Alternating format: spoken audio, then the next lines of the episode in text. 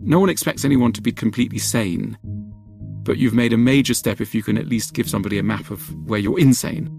Because everybody's mad, a bit mad. And if you can say how you're mad, that's a huge help. I'm Emma Gannon, and that was Alain de Botton on my show, Control Alt Delete. Now you can hear the best bits of this conversation and many others with brilliant people like Alain, Glennon Doyle, and Emma Sexton on the shortcast of Control Alt Delete, a deep dive into work, well-being, and creativity. You can find it right here exclusively in the Blinkist app. Don't forget to hit follow so you'll be the first to know every time a new episode is available.